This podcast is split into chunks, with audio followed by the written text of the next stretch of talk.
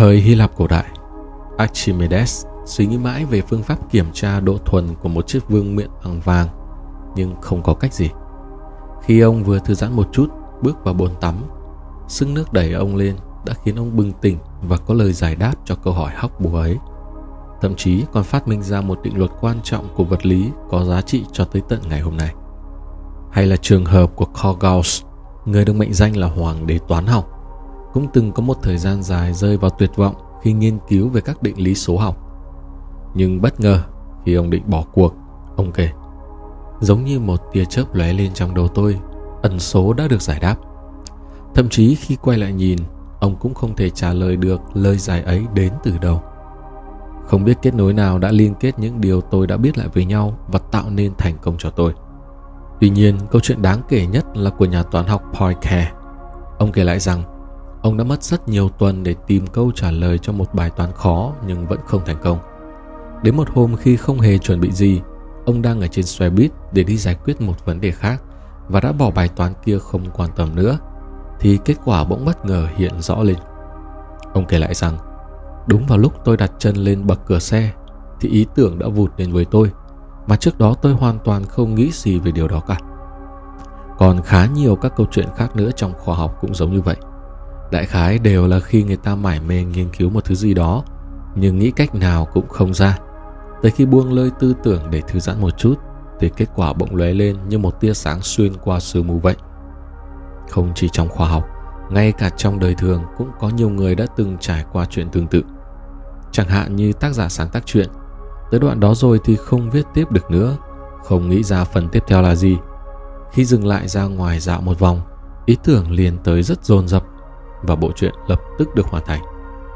Có một bằng chứng thực tế hơn nữa rằng khi còn ngồi trên ghế nhà trường, chắc hẳn bạn đã từng có những bài toán mà mãi không tìm ra lời giải, mặc dù đã tìm đủ mọi cách. Thế nhưng khi không còn tập trung nữa và thư giãn một chút, bỗng nhiên bạn lại có ngay hướng triển khai bài toán ấy. Tôi cũng đã từng rơi vào trường hợp như vậy, không chỉ là một lần. Tại sao lại kỳ lạ như vậy? Vì cớ gì mà khi bạn vắt kiệt trí óc cũng không có cách, nhưng khi không nghĩ nữa, khi muốn thư giãn thì ý tưởng lại đến. Nhưng quả thật nếu chịu suy ngẫm, chúng ta có thể sẽ nhận ra đây là một điều rất thú vị và cũng không kém phần huyền bí. Thật ra thì những nhà toán học ở trên đều từng rất băn khoăn về điều này. Về khi họ đạt đến đỉnh cao trong lĩnh vực nghiên cứu của mình rồi, họ vẫn không biết bằng cách gì mà mình có thể tư duy đến mức ấy. Những ý tưởng bất ngờ đến với bản thân trong lúc không chuẩn bị. Các nhà khoa học tạm gọi là chớp sáng khoa học. Có người cho rằng đó là kết quả của cả một quá trình tư duy trong vô thức. Rằng ý tưởng đã có sẵn, nhưng vì khi đó người ta chất chứa quá nhiều thứ trong não bộ nên không thể sắp xếp lại được. Khi thư giãn thì mọi thứ lại đi vào trật tự và ý tưởng sẽ lộ ra. Vậy trong cái nhìn của các nhà vật lý thiên văn thì sao? Họ nghĩ gì về hiện tượng này? Có một nhà khoa học trong lĩnh vực này đã đưa ra một giả thuyết táo bạo ông cho rằng tồn tại hẳn một thế giới ý niệm độc lập với thế giới vật chất mà chúng ta đang sống. Trong thế giới ý niệm ấy, các chân lý khoa học đã tồn tại sẵn, chúng là các thực thể sinh mệnh có tính chất vĩnh hằng. Nhà khoa học trong một chớp nhoáng vì nguyên nhân nào đó đã bất ngờ liên kết được với thế giới ý niệm này và do đó trong khoảnh khắc ông liền hiểu ra chân lý. Tuy nhiên do liên kết với thế giới ý niệm chỉ diễn ra trong một khoảnh khắc ngắn ngủi, đủ để ông thông suốt điều ông đang băn khoăn. Sau đó liên kết liền biến mất nên ông không nhận ra bất kỳ dấu vết nào về thế giới ý niệm. Quan điểm của nhà khoa học trên có lẽ xuất phát từ tư tưởng của Platon, một triết gia lớn thời cổ đại Hy Lạp. Platon cho rằng thế giới chân lý toán học là tồn tại độc lập với thế giới vật chất mà loài người đang sống. Trong thế giới đó, các công thức, định lý toán học không phải là sản phẩm của tư duy nào cả. Chúng là những sinh mệnh thật sự hiện hữu, hơn nữa chúng còn là vĩnh hằng. Điều mà nhà nghiên cứu cố gắng làm chỉ là tiếp cận với những sinh mệnh trong thế giới đó và viết chúng lại dưới dạng công thức, định lý là những thứ mà con người có thể hiểu và sử dụng được. Tuy nhiên, tất cả những lời giải thích trên của khoa học đều chỉ là giả thuyết và đều có sơ hở. Kể cả khi nhà khoa học nói rằng ông đã liên kết với thế giới chân lý toán học để giải quyết được vấn đề đang nghiên cứu, thì vẫn còn rất nhiều vấn đề khác trong cuộc sống nằm ngoài khoa học cũng được giải quyết theo cách này. Điều này liệu có đúng hay không?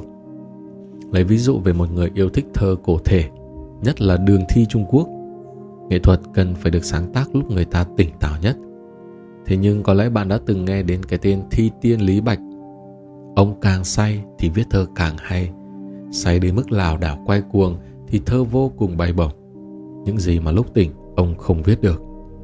Nếu nói trong khoa học người ta liên kết được với thế giới chân lý, vậy thì trong các lĩnh vực khác người ta liên kết với thế giới nào?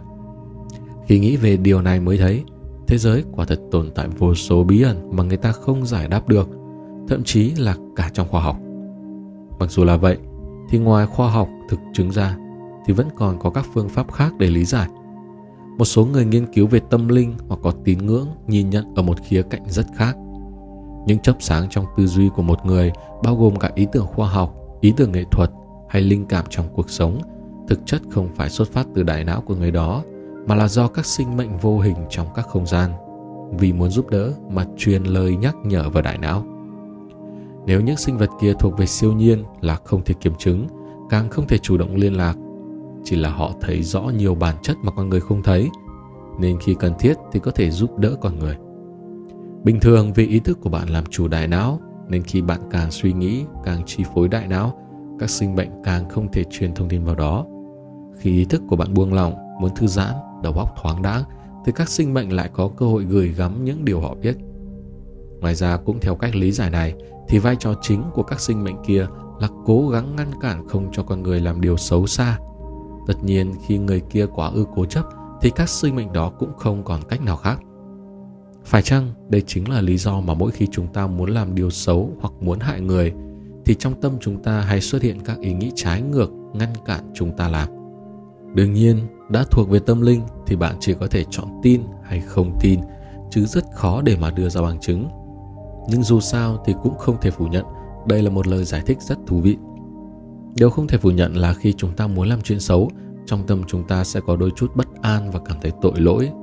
Dẫu đó là lương tâm của chính chúng ta hay là loại linh cảm do các sinh mệnh khác truyền tới, thì ít nhiều cũng sẽ xuất hiện một cuộc đấu tranh tư tưởng trước khi chúng ta có những hành động không tốt. Có người vì thế mà cảm thấy bất an, rồi quyết định không làm chuyện xấu kia nữa. Cũng có người quá ư cố chấp vì rằng có dây dứt khó chịu nhưng vẫn quyết định làm.